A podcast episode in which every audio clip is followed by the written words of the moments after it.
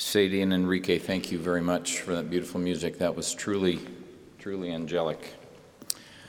Brothers and sisters, I am so very grateful to be with you um, this beautiful, beautiful spring day as we begin this spring semester.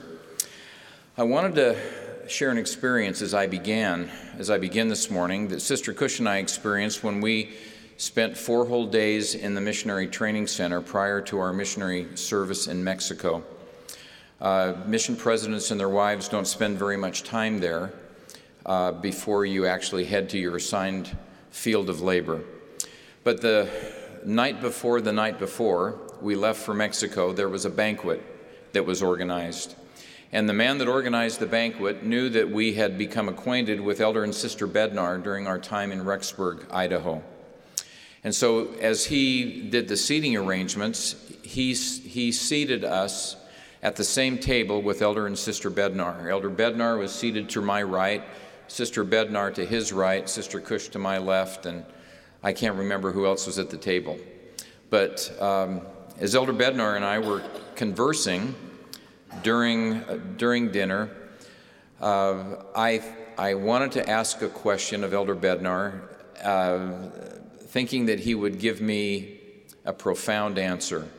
And he did, but it was not the answer that I was expecting.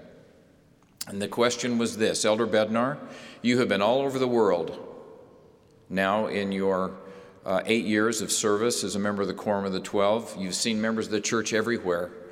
Where's your favorite place? Of all the places you visited, where's your favorite place? And his answer came very swiftly, and um, it taught me a great lesson. And his answer was, the last place where I was because that's where the Lord sent me. Now I was expecting a different answer from him. But that was a powerful lesson for me, and it was a lesson that for our three years of service in Mexico, I repeatedly and regularly taught our missionaries when they thought perhaps they were going someplace in the mission that was not the most productive or may have a reputation um, of a place where nobody wanted to go. Oh, please, President, don't send me there. Of all places, don't send me there. But the missionaries who went with the proper attitude to that place had fabulous and wonderful experiences. And so, if Sister Kusch and I were to be asked the question of the places that you've lived, and we haven't actually lived in that many places together, we lived in Southern California, then Northern California, then Rexburg, then Mexico, then Rexburg, now in Utah. I would tell them that the favorite place that I have ever lived in my entire life is right here in Salt Lake City, Utah, because this is where the Lord has sent us.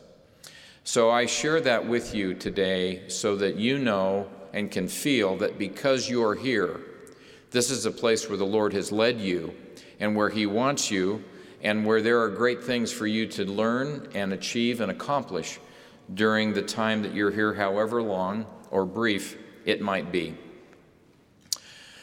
Now, many years ago, on a very pleasant summer evening, um, my wife and I gathered with a group of friends uh, for dinner in Rigby, Idaho. We were with people that we loved. The home where we met was beautiful. The food was beyond delicious and we probably all ate a little more than was wise. But we had a great time. All in all, we had a great time. Well, about 4 a.m. the next morning, I awoke not feeling very well. I had um, pain in my chest and tightening in my chest. I had pain in my left arm. I was perspiring, all signs of a heart attack. And I got out of bed and I went into our, my home office and I did what any man might do that was experiencing these things. I Googled heart attack symptoms. And sure enough, I was having them. Now, I tried to read for a few minutes to get my mind off uh, what was going on. I was hoping that the symptoms would stop. And after about 20 or 30 more minutes, they did not stop. They were the same. So I decided I had better do something. So I went into our bedroom, I woke Sister Kusch up, and I told her what was happening. And I said, I'm just going to drive myself over to the emergency room at the hospital so that they can, they can check me out. And she said, No, no, you're not going to do that. Um, so we got in the car and off we went for a short drive uh, to Madison Memorial Hospital. When we arrived, I got out of the car, I walked into the, um, into the emergency room entrance, and I told a young man there at the front desk what was, what was happening. He called back to the triage nurse, and soon I was in a wheelchair and on my way back uh, to be examined. Before long, I was in the intensive care unit. Um, I was hooked up to multiple monitors, and I was undergoing a whole battery of tests. They took blood, I did a stress test on a, stre- on a treadmill. They took scans of my heart and arteries. And at the end of a very long day, they shared um, the happy news that they could find nothing wrong with me. I had not had a heart attack.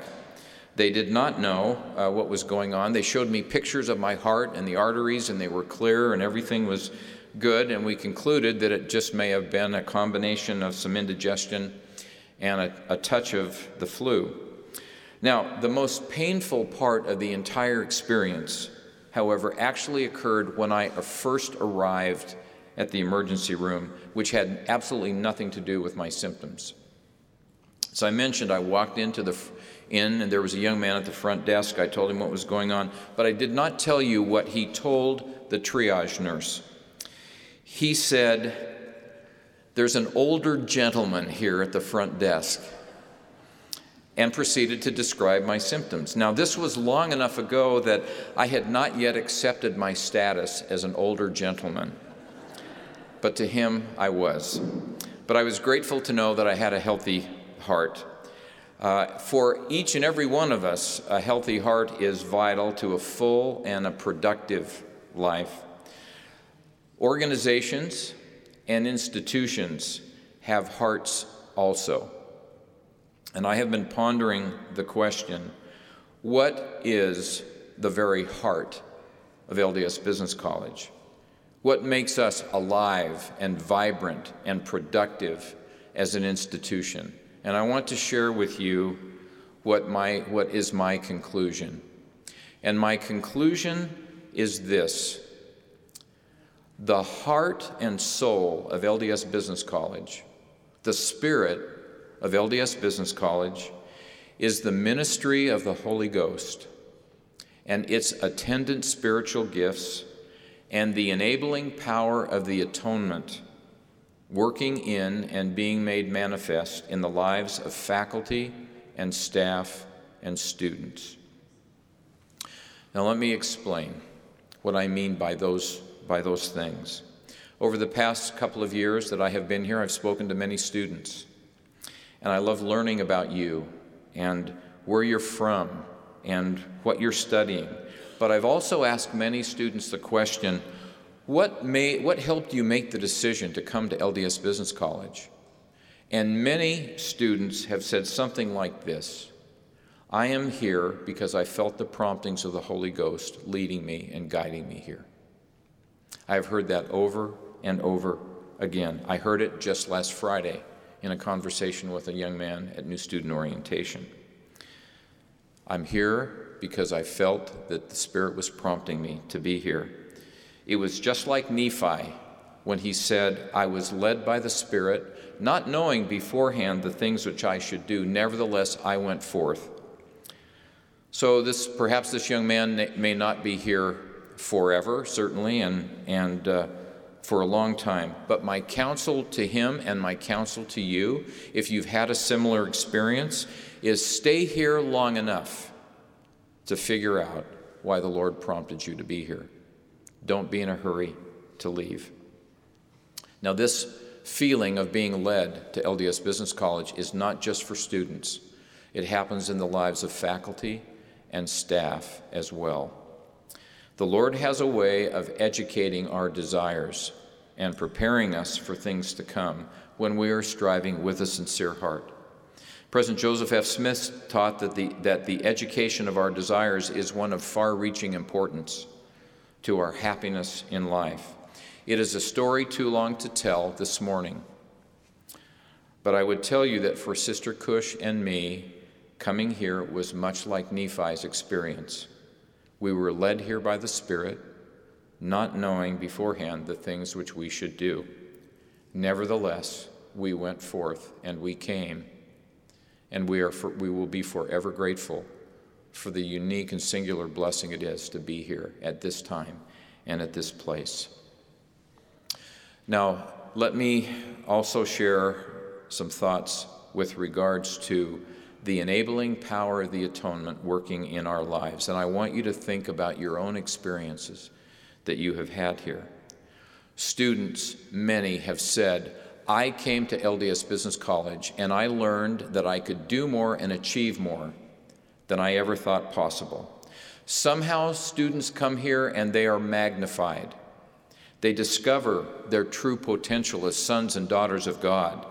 They come to understand that acting as agents and not being acted upon, you can accomplish great things.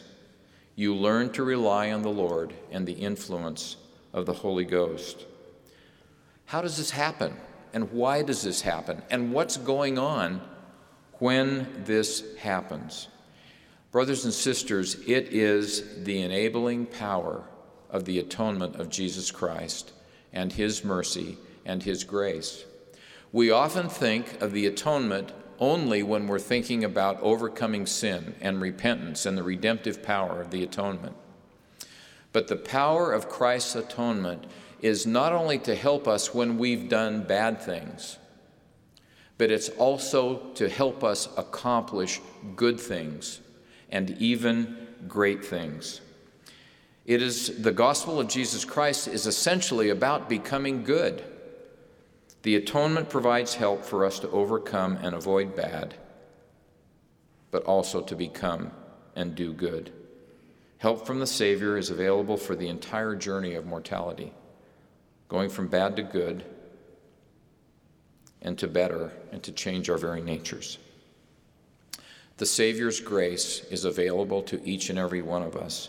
It is the enabling power of the atonement working in our lives.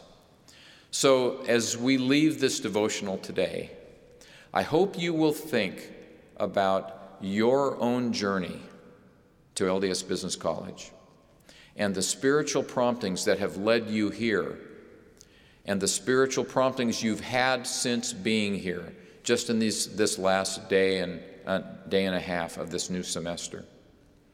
Those that have been here for a while have experienced undoubtedly this enabling power of the atonement working in your lives.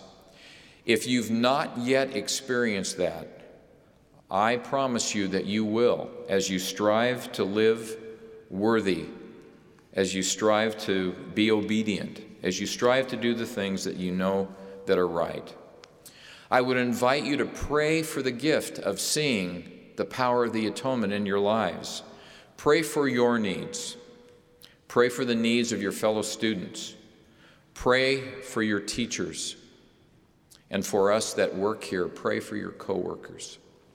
That together we might feel that and that our collective worthiness might qualify us for a rich, rich outpouring of the Holy Ghost in our lives, in our work, in our study. Education, brothers and sisters, is inherently a spiritual experience. We are here to be taught by the Holy Ghost, who testifies of Christ and of our Heavenly Father, but will also help us figure out accounting or social media or, or anatomy and physiology or medical coding or paralegal or whatever it may be that you're studying. The Spirit knoweth all things. As we do our part, I testify that God will do His in the name of Jesus Christ. Amen.